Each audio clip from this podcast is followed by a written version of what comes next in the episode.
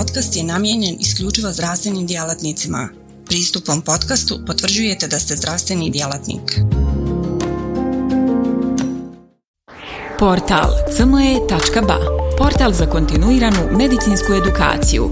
Klikni za znanje.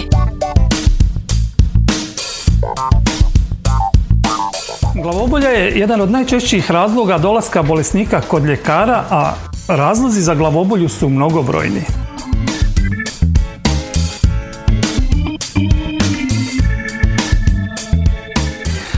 Prošle godine je objavljena treća, posljednja međunarodna klasifikacija glavobolja koja sve glavobolje dijeli u tri velike grupe. U prvoj grupi su takozvane primarne glavobolje gdje je najvažniji predstavnik migrena i u suštini ove primarne glavobolje su bolesti koje ne mogu da se izliječe, ali napadi mogu dobro da se drže pod kontrolom. U drugoj grupi su sekundarne glavobolje gdje se glavobolja javlja kao jedan od simptoma nekog drugog oboljenja, a prognoza e, glavobolje zavisi od osnovne bolesti koja je dovela do nje. I u trećoj grupi su e, bolne kranijalne neuropatije gdje je recimo trigeminalna neuralgija jedna česta bolest, ali u osnovi ovo je najrijeđa grupa od ove tri. Ovdje sam stavio e, naziv ovog međunarodnog udruženja za glavobolje i naziv ove treće i posljednje klasifikacije, a na navedenom sajtu se nalaze prevodi ove treće i posljednje klasifikacije na dosta jezika, između ostaloga kolege iz Beograda su prevele radnu verziju ove klasifikacije koja je skoro u potpunosti ista sa ovom posljednjom verzijom, a ista verzija može da se vidi i na e, sajtu Nacionalnog udruženja za glavobolje Srbije. E, od akutnih glavobolja ja sam izdvojio tri najvažnija oblika glavobolja za ljekare porodične medicine i neurologe i za ostale ljekare. Tu spadaju migrena kao najčešći oblik akutne glavobolje, klaster glavobolja kao jedna vrlo specifična vrsta glavobolje koja daje jedan od najsnažnijih bolova koje čovjek uopšte može da doživi. Kažu da taj bol može biti jači od porođajnog bola ili od bola nakon preloma kosti. I treća akutna glavobolja koju sam izdvojio je subarachnoidalna hemoragija. Mi u neurologiji to žargonski kažemo SAH, jedna skraćenica, a u ostale akutne glavobolje spadaju uh, infekcije CNS-a, traume glave, napad glaukoma i tako dalje. Uh, od ova tri najvažnija oblika akutnih glavobolja e, sam e, odlučio da prvo kažem nešto o subarachnoidalnoj hemoragiji, a potom o migreni i klaster glavobolji. Zbog čega sah odmah na početku? E, vidjet ćemo u narednim slajdovima. Subarachnoidalna hemoragija to je intrakranijalna hemoragija koja se karakteriše prisustvom krvi u subarachnoidalnom prostoru. Ovdje na slajdu vidimo da je to ovaj prostor subarachnoidalni, nju naravno treba razlikovati od intracerebralnog hematoma koji predstavlja krvarinje unutar samog parenhima mozga. Incidencija ove bolesti je oko 10 bolesnika na 100.000 stanovnika, nešto češće se javlja kod žena, a najčešće u šestoj deceniji života. Smrtnost je dosta velika, iznosi oko 35% u najrazvijenijim zemljama. A od ukupnog broja bolesnika koji umru, 10 do 25% umire prije dolaska u bolnicu. Iz ovog razloga sam odlučio da prvo govorim o sahu, a svi neurolozi koji rade u prijemnim ambulantama i kolege koji rade u hitnoj pomoći ili u porodičnoj medicini se plaše da im ovaj oblik glavobolje ne promakne. Od ukupnog broja bolesnika koji prežive, sah svega jedna trećina se dobro oporavi. Najvažniji faktori rizika za SAH su arterijska hipertenzija, pušenje, životno doba, pol i nasljeđe. Davno je primijećeno da je e, SAH češća kod osoba koje u porodici imaju prisutnu aneurizmu ili ranije subarachnoidalnu hemoragiju, a češće se javlja kod nekih e, oboljenja, prvenstveno koje bolesti koje daju vaskulitise. Najvažniji uzrok saha je aneurizma krvnog suda mozga. To je preko 80% bolesnika. Aneurizma može biti urođena i stečena, a ostali uzroci čine ispod 20%. Tu spadaju arterijsko-venske malformacije, zatim razne hematološke bolesti koje daju poremećaje koagulacije, tumori mozga, vaskulitis, infekcije CNS-a. Sah je češći kod osoba koje zloupotrebljavaju kokain, a kod jednog broja je uzrok nepoznat. Ovdje vidimo šematski prikazanu jednu aneurizmu sa rupturom krvnog suda, a ovdje imamo jednu arterijsko-vensku malformaciju gdje imamo jedno klupko arterijskih i venskih krvnih sudova. Klinička slika subarachnoidalne hemoragije je dosta karakteristična. Vodeći simptom bolesti je glavobolja. To je glavobolja koja je vrlo snažna. E, najveći broj bolesnika je opisuje kao naglo nastalu glavobolju poput udara groma. Jedan broj kaže kao da im je nešto puklo u glavi. I to je obično glavobolja koja je najjača od, od svih bolova koji su do tada imali. Jedan broj bolesnika nikada ranije nije patio od glavobolje, a jedan broj bolesnika je patio od migrene ili nekog drugog tipa glavobolje. Međutim, ova glavobolja je sasvim drugačija od prethodnih oblika glavobolje. Bol je izuzetno snažan, difuzan. Kasnije može biti nešto snažniji u području čela i u potiljku. Kod 40% bolesnika glavobolja može biti jedini simptom bolesti. Osim glavobolje može da dođe do poremećaja stanja svijesti sve do nivoa kome, do pozitivnih meningijalnih znakova, fokalni neurološki znaci kao hemipareza ili kvadripareza nisu česti kod saha. To je karakteristika intracerebralnog hematoma. A vrlo često su prisutni ostali simptomi i znaci kao e, mučnina, povraćanje, foto i fonofobija uslijed povišenog intrakranjalnog pritiska. Dijagnoza Saha se postavlja na osnovu CT-a koji je pozitivan kod 90 do 95% bolesnika. E, lumbalna punkcija se radi ukoliko je CT negativan, a imamo bolesnika koji ima kliničku sliku koja nam je sumnjiva na, na SAH, a čak je lumbalna punkcija nešto e, senzitivnija i specifičnija u odnosu na CT mozga, međutim sa lumbalnom punkcijom mi ne znamo mjesto krvarinja, a u prvim satima lumbalna punkcija može biti čak i uredna jer se hemoragija desila intrakranijalno i još uvijek se krvarenje nije spustilo e, spinalno. I angiografija krvnih sudova mozga, kada imamo bolesnika sa svakom angiografijom ćemo pokušati da pokažemo gdje je to mjesto aneurizme i kod otprilike 75 do 80% bolesnika se nađe aneurizma. Ona je nekada jako mala tako da je sadašnje tehnike angiografske ne prikažu.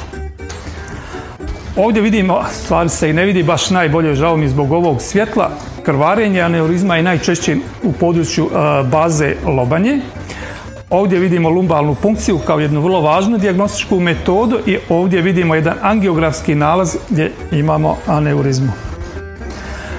Liječenje saha. Takvog bolesnika treba smjestiti u jedinicu intenzivne njege, neophodno je mirovanje, primjena analgetika, sedativa, kontrola vitalnih funkcija, ali u osnovi liječenje saha je hiruško hiruško odstranjenje aneurizme, a u nekim slučajevima ukoliko se aneurizma nalazi na teško pristupačnom krvnom sudu kao što je recimo vertebrobazilarni sliv, postoje i druge endovaskularne e, tehnike, odnosno procedure gdje se u aneurizmu mogu plasirati mikrospirale koje pokreću trombozu i koja dovodi do obliteracije aneurizme. Ono što je jako važno je to da se najbolji rezultati operativnog liječenja postižu u prva tri dana od nastanka aneurizme. Nakon tri dana bolesnik je u velikoj opasnosti od nastanka vazospazma i vrlo često ovakvi bolesnici dožive komplikacije u smislu ishemijskog moždanog udara, hemipareze i sličnih ispada i u tom slučaju je najbolje operativni zahvat ako se ne uradi u prva tri dana odložiti do tri nedelje kada kod najvećeg broja prestaje vazospazam. Ovdje vidimo jednu aneurizmu i praktično klipsovanje aneurizme i tu na tom mjestu ne bi trebalo nikada ponovo da se javi krvarenje i ovdje vidimo ove novije, da kažem, procedure punjenje aneurizme sa žicom i nastanak kasnije, kasniji nastanak spontane tromboze. Komplikacije saha. Ono čega se doktori najviše plaše je ponovljeno krvarenje na istom mjestu prije operativnog zahvata. To krvarenje je najčešće fatalno. Zatim, simptomatski vazospazam od 3. do 21. dana je najsnažniji. Zatim, hidrocefalus, epileptički napadi i somatske komplikacije, srčane aritmije, edem pluća i tako. E, kada sam bio na kruženju e, u sklopu specijalizacije iz neurologije u klinici za kardiologiju, e, tamo je legao jedan relativno mlađi bolesnik koji je imao bradikardiju u glavobolju, to je bilo neko nejasno stanje, nakon nekoliko dana se ispostavilo da se radi o sahu tadašnji načelnik klinike, jedan poznati naš profesor, je mlađim kolegama i onima malo da kažem starijima od njih rekao da ukoliko imaju bolesnika sa bradikardijom nejasnog uzroka da kardiolog mora imati u vidu da to može biti usled povišenog intrakranijalnog pritiska.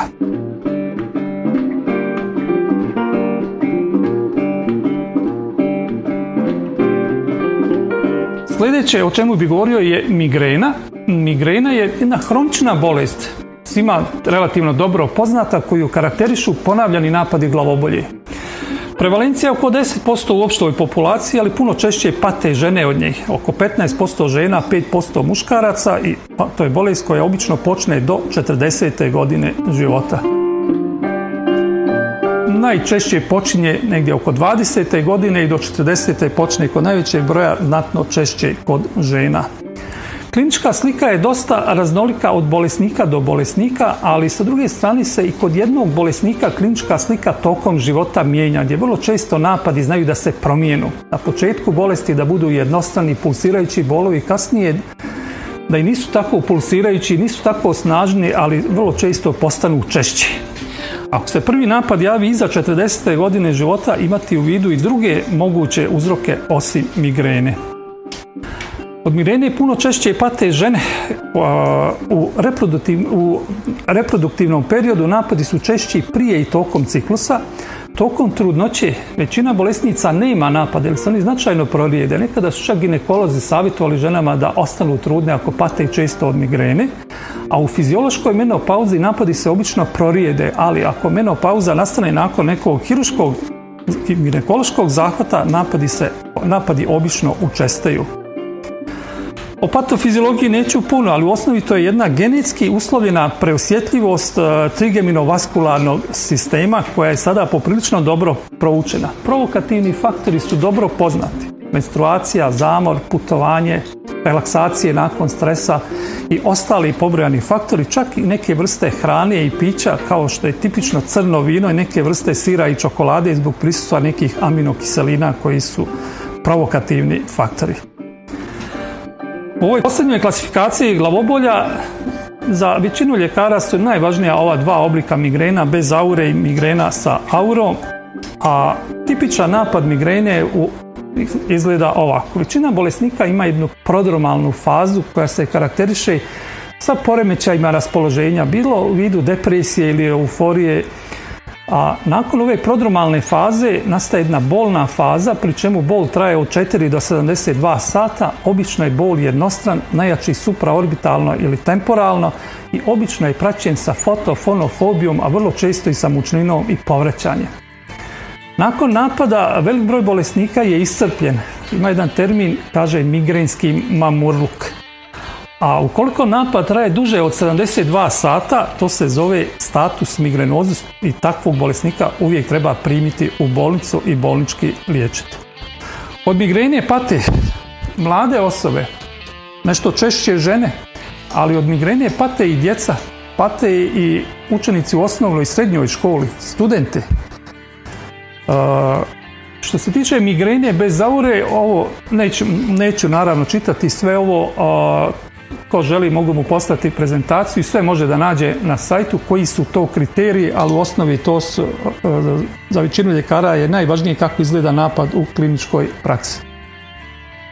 Migrena s aurom odgovara migreni bez aure uz što se tiče samoga napada, ali prije samog napada glavobolje se javljaju određene smetnje, najčešće i sa vidom koje obično traju 15 do 20 minuta. Nakon toga obično nastaje glavobolja, a najređa je varijanta ako se javi samo aura, a da napad glavobolje izostane.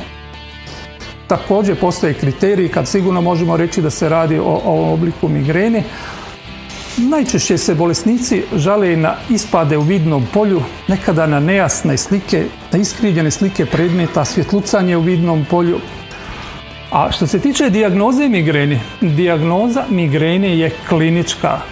Klinička ne postoji slikanje ili neka druga dijagnostička metoda da kažemo da se radi o migreni, jer bolesnik ima neurološki nalaz uredan samo ako nam dođe u trenutku kada ima auru ili kod jednog specifičnog oblika migrene komplikate, e, u tom slučaju neurološki nalaz izmijenjen.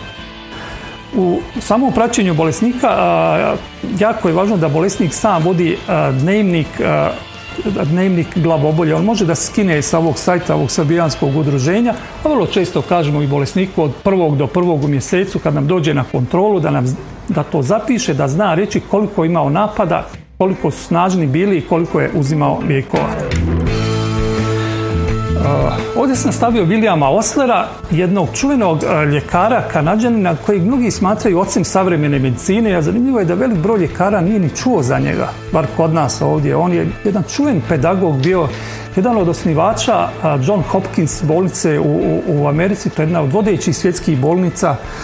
Neki sindromi u internoj medicini i u reumatologiji su dobili ime po njemu William Oslerovi čvorići, a ima jedan sajt na internetu, otvorite ga, pogledajte, William Oslerovi citati se zove. Moj puno mudrijih izreka, jedna od njih je koji on govorio svojim studentima, kaže i ljekarima na specijalizaciji, kaže slušajte bolesnika, on vam govori dijagnozu. U slučaju migrene je najvažnija anamneza, najčešće neka dopunska ispitivanja i nisu neophodna. Kada je potreban oprez u dijagnozi migrene da ne promakne nešto drugo? Ako se migrena javi iza 40. godine, zatim ako bolesnik sa migrenom dobije drugačiji tip bolova nego što je imao ranije, ako napad nikad ne mijenja stranu imati u vidu moguću aneurizmu, i ono što je vrlo često u opštoj praksi, ako se javlja bol u području lica, vrlo često se to naziva sinuzitisom. U osnovi sinuzitis je u opštoj praksi rijedak. Vrlo često ovi bolesnici u stvari pate od migrene, takozvana facijalna migrena. Oprez kod bolesnika koji imaju auru, da li je u pitanju aura ili tranzitorna ishemijska ataka, takve bolesnike treba vidjeti neurolog. U liječenju migrene neophodan je razgovor sa bolesnikom objasniti o čemu se radi, da izbjegava provokativne faktore, a ako je u pitanju napad migrene sa mučninom povraćanjem, lijekove primijeniti parenteralno.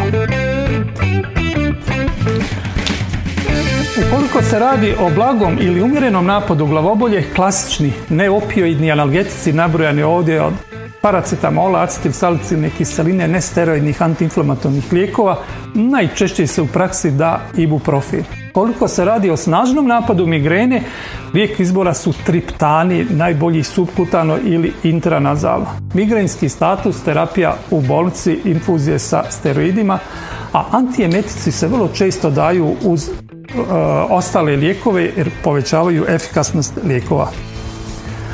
Koliko bolesnici pate od čestih napada migrene, koji ih iscrpljuju, da imaju više od tri teška napada mjesečno, neophodna je profilaksa, a danas se u profilaksi najčešće daju beta blokatori i antidepresivi. Profilaksa obično 6 do 12 mjeseci, ali efekat ovih lijekova ostaje i nakon njihove primjene.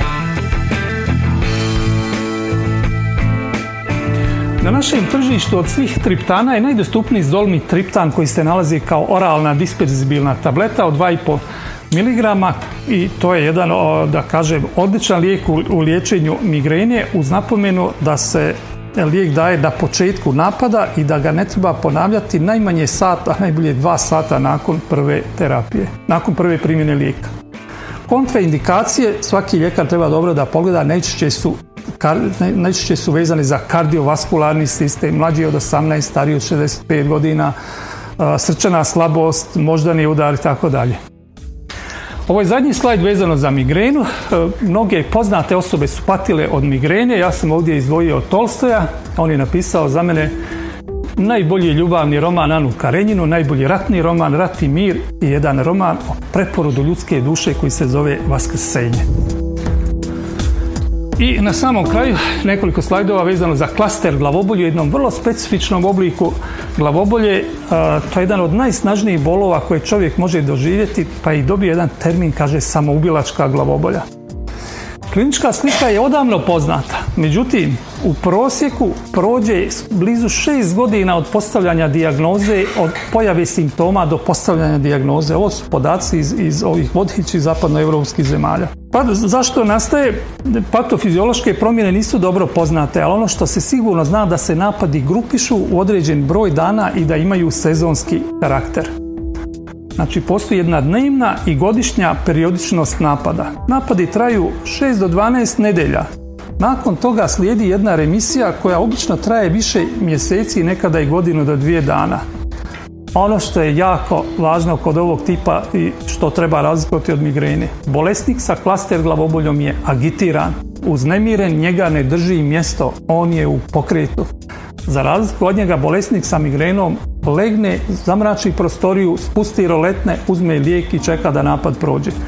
A ovi napadi kod klaster glavobolje, oni traju obično 1 do 8 napada koji traju od 15 do 180 minuta. Najčešće 15-20 minuta napad, najčešće to počne u toku popodneva ili večeri napad, užasni bolova i onda spontano prođe od jednog malte ne kao da nije ni bio.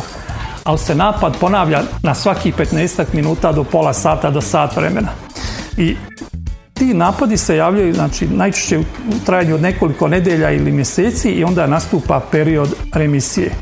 Ono što je karakteristično za ove bolove je crvenilo konjuktive, suzenje, suzenje oka i curenje iz nosa. To su autonomni simptomi na strani napada koji je užasan, bolovi su strašni. Samo u anamnezi pitati ove bolesnike da li im suzi oko, da li im curi nos i uvijek imati u vidu ako je bolesnik za vrijeme napada uznemiren, neće to biti migrenozni napad.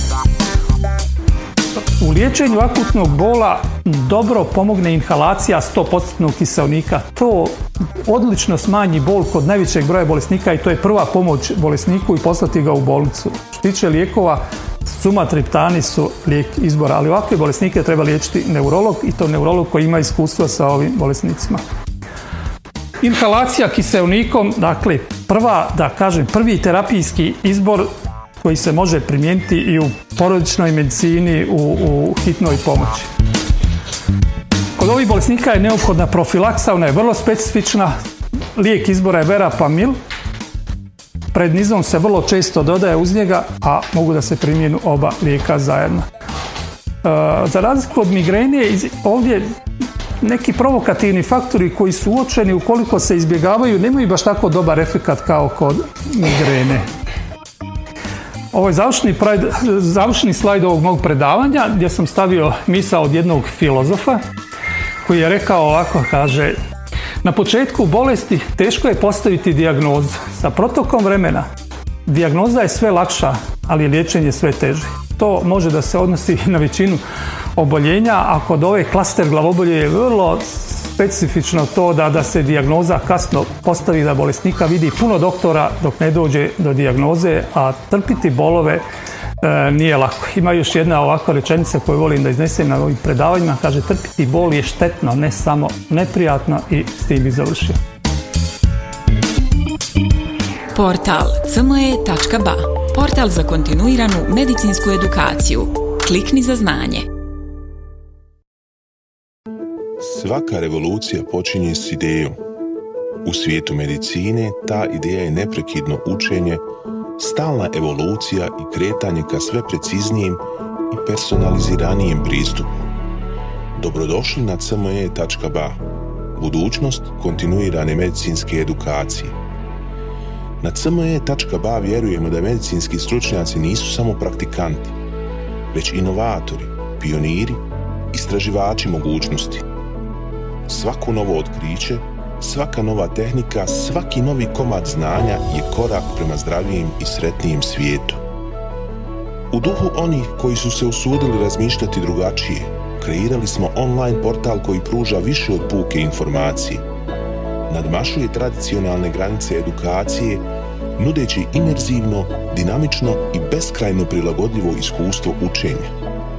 Baš kao što skalpel u rukama vještog hirurga postaje instrument iscijeljenja, CME.ba u rukama radoznalog medicinskog stručnjaka postaje instrument unapređenja.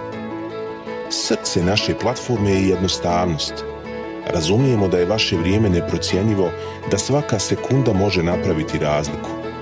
Zato smo dizajnirali CME.ba da bude jednako intuitivan i efikasan koliko je i inovativan. Inspirirana najboljim svjetskim sučeljima, naša platforma vam omogućava da zaronite u bogatstvo znanja bez ikakvih ometanja ili kompleksnosti, kada god to želite i gdje god to želite, donoseći svijet medicine na dohvat vaših prstiju sa elegancijom jednog, bez prijekodnog dodira. Na cme.bac susret ćete se sa neprestano rastućim univerzumom sadržaja kuriranog od strane regionalnih i globalnih stručnjaka. Interakcija sa vrhunskim umovima u medicinskom polju, uključivanje u revolucionarna predavanja i dobivanje znanja koje će transformisati vašu praksu. Ali ne smatramo se zadovoljnima s trenutnim postignućima. Obavezali smo se na kontinuirano poboljšanje težimo da cme.ba ostane zlatni standard za online medicinsku edukaciju. cme.ba je medicinska stranica za one malo bolje, iscijelitelje, inovatore, profesionalce koji se ne boje prekoračiti granice i preoblikovati medicinu. cme.ba je mjesto za vas.